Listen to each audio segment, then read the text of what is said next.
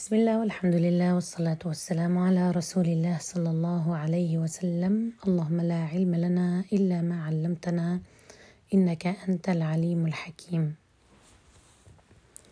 اللهم علمنا ما ينفعنا وانفعنا بما علمتنا وزدنا علما تنفعنا به يا رب العالمين. وصلي وسلم وبارك على سيدنا محمد وعلى آله وصحبه الطيبين الطاهرين. وأما بعد، وصلنا بحول الله وقوته إلى تعريف المخرج. تعريف المخرج لغة اسم لمكان خروج الشيء، أما اصطلاحا فهو محل خروج الحرف الذي ينقطع عنده صوت النطق به فيتميز عن غيره من الأحرف. عندنا بعض المخارج الرئيسية التي دائما سنكررها في الشرح، وهي الخيشوم، الحنك الأعلى، الجوف، الحلق، الشفتان، الأسنان، واللسان. أقسام المخارج: عندنا مخارج رئيسية وهي الأعضاء العامة التي ترجع إليها المخارج كلها، ويشتمل الواحد منها على مخرج واحد فأكثر. أما المخارج الفرعية وهي أيضا تسمى بالمخارج الخاصة، وهي التي تحدد مكان خروج الحرف بدقة، ويشتمل عندنا المخرج الخاص على مخرج واحد فقط، وقد يخرج منه حرف واحد أو حرفان أو ثلاثة. مخارج الحروف وآراء العلماء في عددها: عندنا مخرج الجوف حيث يحوي حروف المد الثلاثة، الألف والياء والواو السواكن قبلهم حركة مجانسة، يعني الألف قبلها مفتوح والياء قبلها مكسور والواو قبلها مضموم. ثم يأتي ثانيا المخرج العام الحلق، يحوي على ثلاث مخارج خاصة. أقصى الحلق، أقصى بمعنى أبعد، لأننا لما نتناول شرح المخارج نأخذها من أسفل فأعلى، يعني من عند الحنجرة صعودا حتى نصل إلى الشفتين حتى يخرج صوت الحرف. فنبدأ بالحلق، أقصى الحلق يعني أبعد شيء عن الشفتين، فيخرج منه حرفان، الهمزة والهاء، همز هاء. وسط الحلق عين حاء، أدنى الحلق أقرب شيء للشفتين، غين خاء. ثالث مخرج عام هو مخرج اللسان، وهذا يعني أكثر شيء يحوي عندنا مخارج خاصة، وذلك لأن نقول لماذا اللسان يحوي عدة مخارج أكثر من غيره؟ لاتساعه. اللسان لا يغركم أنها هي عضلة صغيرة وكذا، ولكن سبحان الله فيها نقاط ارتكاز كثيرة ومناطق كثيرة تعطينا مخارج خاصة. يعني اللسان عندنا أقصى اللسان يخرج منه القاف، طبعا القاف بالارتكاز، ليس اللسان لوحده، يجب أن يرتكز ويتكئ على شيء من أجزاء الفم، يعني القاف حيرتكز بالمنطقة الرخوية، الحنك الرخوي المتحرك قرب اللهات، وهي اللحمة المتدلية من سقف الفم. ثم أقصى اللسان أيضا الكاف. طيب كيف؟ قلنا القاف والكاف، الكاف حيكون يعني باتجاه الشفتين أكثر، يعني المنطقة الرخوية، ويشترك الحنك العظمي أيضا، جزء من الحنك العظمي، وهي العظمة الناتئة في سقف الفم. هذا مخرج الكاف. وسط اللسان بالاتكاء بالسقف المحاذي له من سقف الفم تخرج معنا حروف الجيش، مجموعة حروف الجيش، يعني الجيم والياء والشين على التوالي. حفتي اللسان يمنى أو يسرى الحواف اللسان يعني الجهتين يمين يسار، يعني جانبي اللسان. فهذا يخرج لي مخرج الضاد طبعا بالاتكاء بالأضراس اللي تكون بجانبها. ثم بعد ذلك أدنى حافة اللسان، أدنى حافة اللسان يخرج معايا اللام، ويجب أن يتكئ طبعا يعني هذا الجزء بشيء من أجزاء الفم، سقف الفم من فوق. طرف اللسان النون مع المنطقة المتعرجة خلف الثنايا. طرف اللسان أيضا مع الراء، لكن ظهر اللسان نقول عنه ظهر، يعني المنطقة من فوق هذه تسمى ظهر اللسان. ثم طرف اللسان منطقة النطعية قرب يعني من الأسنان الأمامية، الطاء والدال والتاء حروف نقول عنها نطعية. طرف اللسان فويق الأسنان السفلى بقليل وقريب من الأسنان العليا، وهذه الحروف هي الوحيدة اللي يشترك بها الأسنان السفلى، عدا ذلك كل الأسنان العليا التي تشترك بالحروف اللي هي طبعا عندنا حروف الصفير، السين والصاد والزاي. نقول يعني طرف اللسان مقدم الطرف، يعني أسلة اللسان المدببة هذه اللي تكون رأس اللسان، هذه نسميها طرف مقدم اللسان. طرف اللسان لكن يعني المنطقة يعني الأعرض بقليل من أسلة اللسان، الظاء والذال والثاء نقول عنها لثوية، لأنها يلتصق اللسان باللثة الأسنان العليا حتى يخرج لي هذه الحروف. الآن بطن الشفة نقول مع أطراف الثنايا المشرفة، يعني بطن الشفة المنطقة البحرية التي تكون مبتلة في الشفتين من أسفل مع الثنايا، اتكاء الثنايا عليها في تلك المنطقة يعطيني صوت الفاء.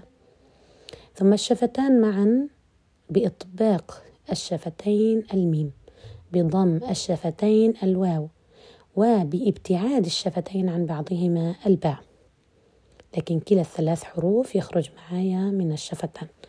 وآخر شيء وهو الخيشوم يخرج لي الغنة في حرفين الميم والنون. الآن عندنا آراء للعلماء، رأي يعني من العلماء وهو ابن كيسان قال أنها 4 مخارج عامة و14 مخرج فرعي خاص. طيب كيف ذلك؟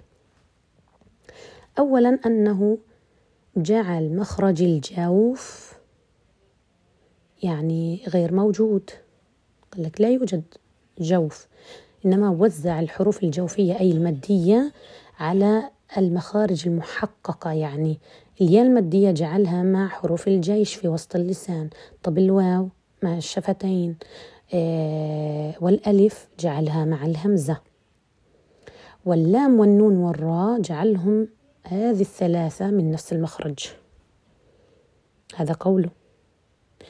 طيب الشاطبي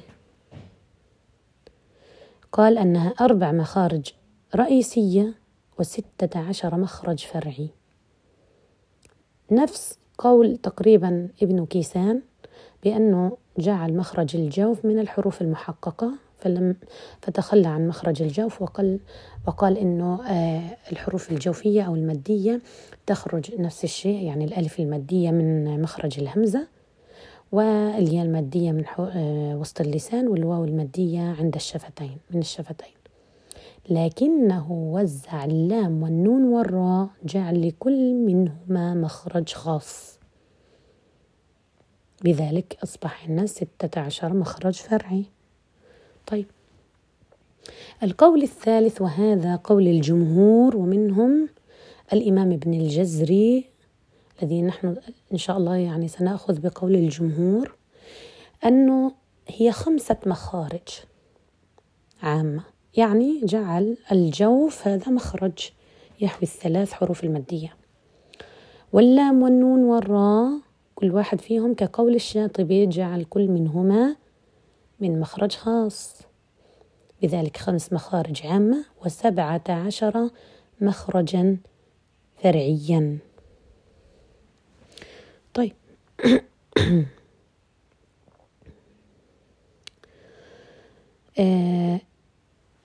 عندنا أيضا قول آخر وهو قول ابن الحاجب، أنه قال كما ذكرت أنا سابقا أنه عندنا الحروف الهجائية 29 حرف، فابن حاجب يقول أن هذه 29 حرف كل منها له مخرج خاص. بصراحة يعني أن قوله يعني ممكن. لماذا؟ لأن سبحان الله كل حرف له نقطة ارتكاز، لو تحرك اللسان مجرد شعرة صغيرة سندخل إلى مخرج حرف آخر، فلكل حرف مخرج خاص به تحقيقا، فلكل حرف عندهم مخرج يخالف الآخر وإلا كان إياه. وهذا طبعا يعني قول ابن الحاجب مذهبه جدير بالاعتبار، لأن المتأمل في الحروف التي تشترك في مخرج واحد مثلا زي الجيم والشين والياء على رأي ابن الجزري يجد أن لكل منها مخرج، فالجيم مثلا أدخل للداخل، الياء أخرج، الشين بينهما، والثلاثة من وسط اللسان، لكن نقطة الاتكاء والارتكاز سبحان الله يعني تختلف من حرف لآخر. كذلك حروف الحلق وطرف اللسان وغيرها من الحروف. هذا والله تعالى أعلى وأعلم. الآن كيف نعرف مخرج هذا الحرف؟ فقال على الذي يختاره من اختبر، كما قال الإمام ابن الجزري رحمه الله. كيف ذلك؟ يعني عن طريق النطق بها، اختبارها بطريقة النطق بذلك الحرف. كيف أنطق به لأعرف مخرجه؟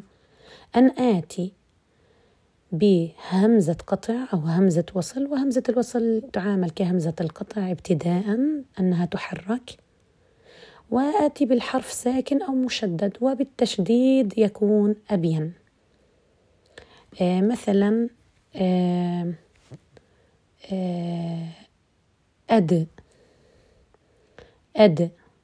أظ، أين يستقر لساني يكون مخرج ذلك الحرف. أق أك أس، فأين يستقر لساني يكون هو مخرج ذلك الحرف.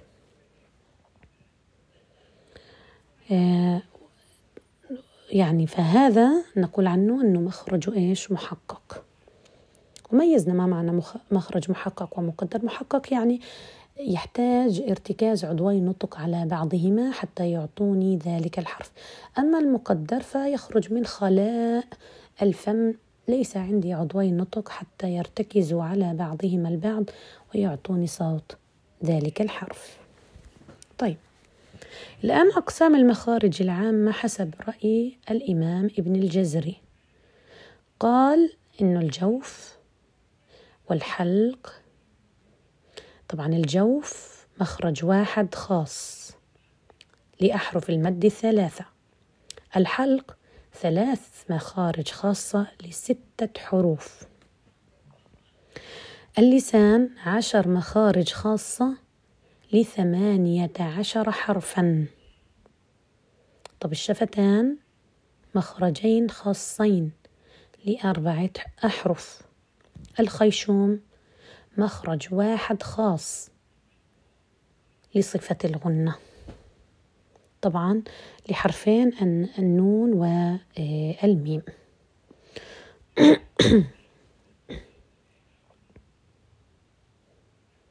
طيب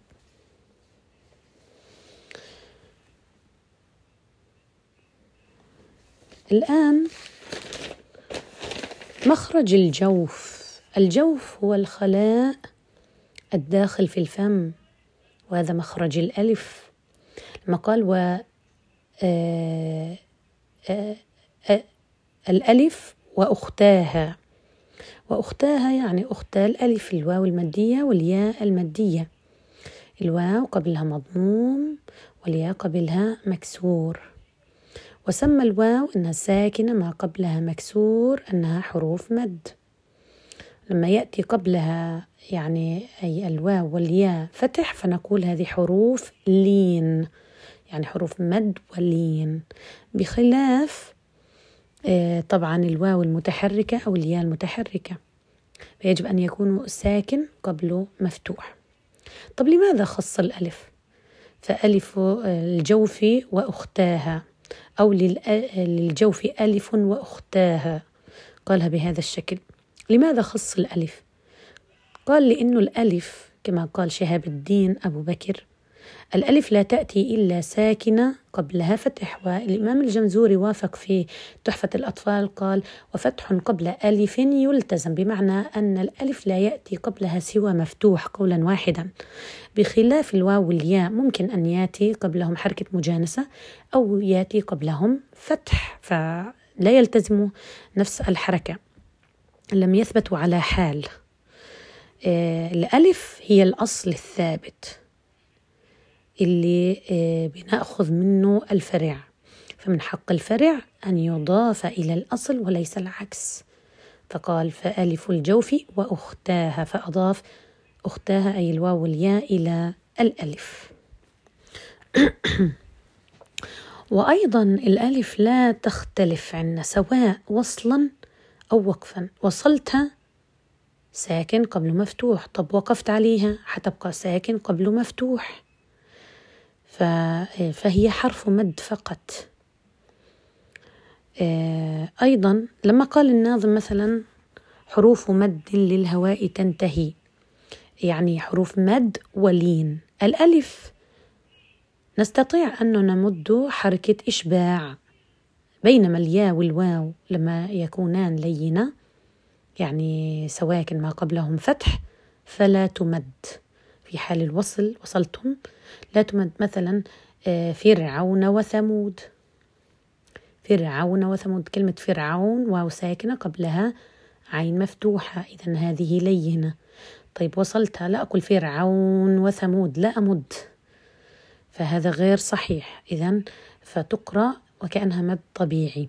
لكن لو وقفت عليها تصبح عارضة للسكون، فأستطيع أمطها ويشترك وقتها معنا مخرج الجوف، فرعون فرعون، إيش أمدها 2 4 6 كما العارض. لكن هي لما نلفظها وصلا فتكون خارجة، هذه الحروف اللينة خارجة عندي من المخرج المحقق وليس الجوفي، فلا أستطيع أني أمدها، بعكس الألف تخرج من الجوف قولا واحدا فتكون مادية قولا واحدا، فأستطيع أني أمطها، وخاصة لما يأتي وراها همزة أو سكون فتصبح قابلة للمط أكثر. ويجب العناية أيضا بإني إيش أمدها في هذا الحال حتى لا تختفي. قال حروف مد للهواء تنتهي، بمعنى هذه الحروف متى ينتهي صوتها؟ بانتهاء هواء الزفير، كما قلنا أنه صوت الحروف هو عبارة عن شهيق زفير، أنا أخرج زفير لكن يتكئ عندي عضوي نطق أو بطريقة معينة، أو مثلا صوت مثلا الحروف المادية باهتزاز الوترين فيخرج معايا اللي هو الصوت. فلما ينتهي هذا الهواء ينتهي معاه الصوت، ينتهي معاه هذا الصوت. طيب الآن عندنا عدة أسماء لحروف الجوف والحروف المادية. لحروف المد 5 أسماء، نقول حروف جوفية لأنها تخرج من الجوف، حروف هوائية لأنها تنتهي بانتهاء هواء الفم، حروف علة لتأوه العليل أي المريض، يعني لما يقول آ أو إي وكأنه إيش يتأوه يعني يتألم. حروف مقدرة لأن مخرجها مقدر، ليس هناك ارتكاز عضوين نطق على بعض حتى يخرجوا لي حروف المد. أيضا حروف مادية لامتداد الصوت بيسر عند النطق بها. وأيضا أضيف لكم أنها أيضا حروف نقول عنها لينة لأنها سهلة الخروج، وتسمى أيضا حروف خفية لأنها تختفي باللفظ، خاصة لو اندرجت بعد حرف قبلها أو مدة، فحرف المد حيختفي معنى الحرف، فيجب أني أمده بمقدار حركتين. يعني الألف أنا لو لم أقل وقصرت في الزمن، العبرة في الأزمنة، يعني الألف عبارة عن فتحتين الواو كذلك، فالآن أنا لو قصرت بها لن تصبح معي ألف، حتصبح همزة هذا صوت الهمزة. إذن يعني سأختلس وقتها من صوتها، فاختفت معي. إذن أنا لما لم أمكن لها الزمن التي تحتاج الظهور فيه وهو مقدار حركتين ستختفي، لذلك سميت حروف خفية. طب سؤال، لماذا نمد بسبب الهمز والسكون؟ أنا طبعا أجبت عليه في الشرح، لأن هذه الحروف ممكن أن تختفي. الهمزة والسكون يكون عند خاصة الهمزة قوية جدا، فأنا لو ما مديتها، لو ما أقول السماء، يعني يجب أن أقول السماء بإيش؟ المد الواجب المتصل. لو لم أمد حتختفي معايا هذه الألف، يصبح صوتها ضعيف. هذا والله تعالى أعلى وأعلم. إلى هنا إن شاء الله نصل إلى ختام حلقتنا لهذا اليوم. ما أخطأت فمني من نفسي ومن الشيطان، وما أصبت فمن الله سبحانه وتعالى. سبحانك اللهم وبحمدك، نشهد أن لا إله إلا أنت، نستغفرك ونتوب إليك. السلام عليكم ورحمة الله وبركاته.